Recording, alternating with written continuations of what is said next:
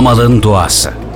Rızkını sırtında ağır yük taşıyarak kazanan hamalın biri, namazlarında daima Ya Rabbi, bana ne vereceksen hayırlısını ver. Bir ekmek de olsa hayırlısından ihsan eyle. diye dua ediyormuş. Adamın hep aynı duayı etmesi yanındakilerin dikkatini çekmiş. Nihayet biri bir gün sormadan edememiş.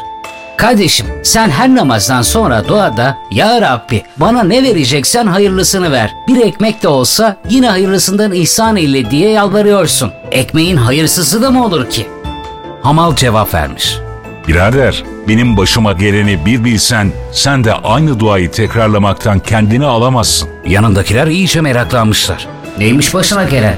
Anlat da biz de duyalım. Hamal başlamış anlatmaya. Ben ekmeğimi sırtındaki ağır yüklerin altında inleyerek kazanan bir insanım. Bir gün yine bir yokuş yukarı sırtımda ağır yükle çıkarken fena halde yorulduğumdan sırtımdaki yükü yere indim.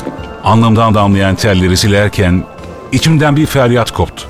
Dedim ki, ey ya Rabbi, yediğim ekmeği bana sen ne kadar da zor veriyorsun.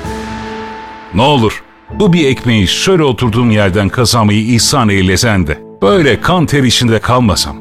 Tam bu dua ağzımdan çıkar çıkmaz birden karşımda iki kişinin sille tokat dövüştüklerini gördüm. Dayanamadım aralarına girip ayırırken birinden yediğim bir yumrukla yüzüm kan revan içinde kaldı. İşte o sırada gelen polisler beni de kavgacılardan biri zannederek doğruca hapse attılar. Mahkemeye kadar yattığım hapiste her gün ekmek veriliyordu. Yattığım yerde ayağıma gelen ekmeği sıkıntı ve üzüntüden yiyemiyordum. Kendime diyordum. Ne sırtında yük taşıyorsun ne de alnından terler akıyor. Oturduğun yerden bedavadan gelen ekmek. Zevkle yesen ya. Ne var ki dışarıda çalışarak alın teriyle kazandığım ekmek, hapiste gelen bedava ekmekten çok daha huzur verici ve lezzetliydi. O an anladım ki ben yanlış dua etmişim. Oturduğum yerden bir ekmek ver demişim.